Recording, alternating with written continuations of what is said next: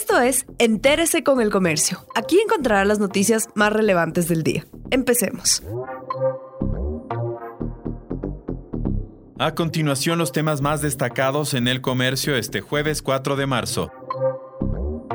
Casi la mitad de la población rural vive con menos de 2 dólares con 80 centavos al día. En el país, 32 de cada 100 ecuatorianos están en la pobreza, pero en el campo son 48 de cada 100. Además, casi un tercio de la población rural está en situación de pobreza extrema. Manuel Palacios, de 69 años, vive de la venta de leche y del bono del gobierno en la parroquia Pilahuín, localizada a 45 minutos al sur de Ambato, en Tunguragua. No puede destinar más de un dólar con 26 centavos diarios para la alimentación y cuidado de cada uno de sus hijos debido a la crisis.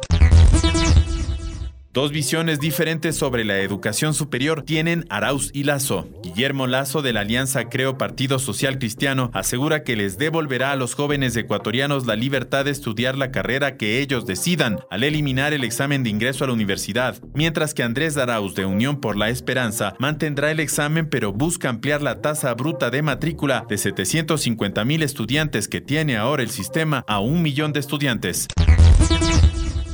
Además de los 79 asesinatos, los amotinamientos dejaron infraestructura y equipos de vigilancia destruidos. Durante los amotinamientos simultáneos registrados del pasado 27 de febrero, presos destruyeron infraestructuras y equipos de vigilancia de las cárceles Cuencana de Turi, Penitenciaría del Litoral, Regional del Guayas y Cotopaxi. El servicio de rehabilitación confirmó que las zonas más afectadas son los pabellones y los talleres de carpintería y electromecánica. Los internos utilizaron una moladora, cinceles, fierros, machetes y cuchillos artesanales para vulnerar las seguridades y así entrar a pabellones y celdas para atacar a sus rivales.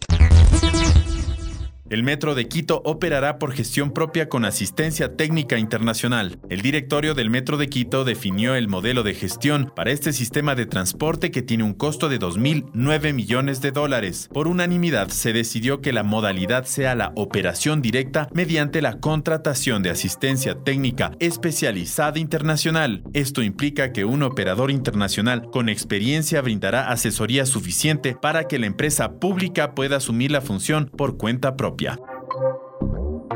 Gracias por acompañarnos. No olviden seguirnos en Facebook, Twitter e Instagram como El Comercio Com.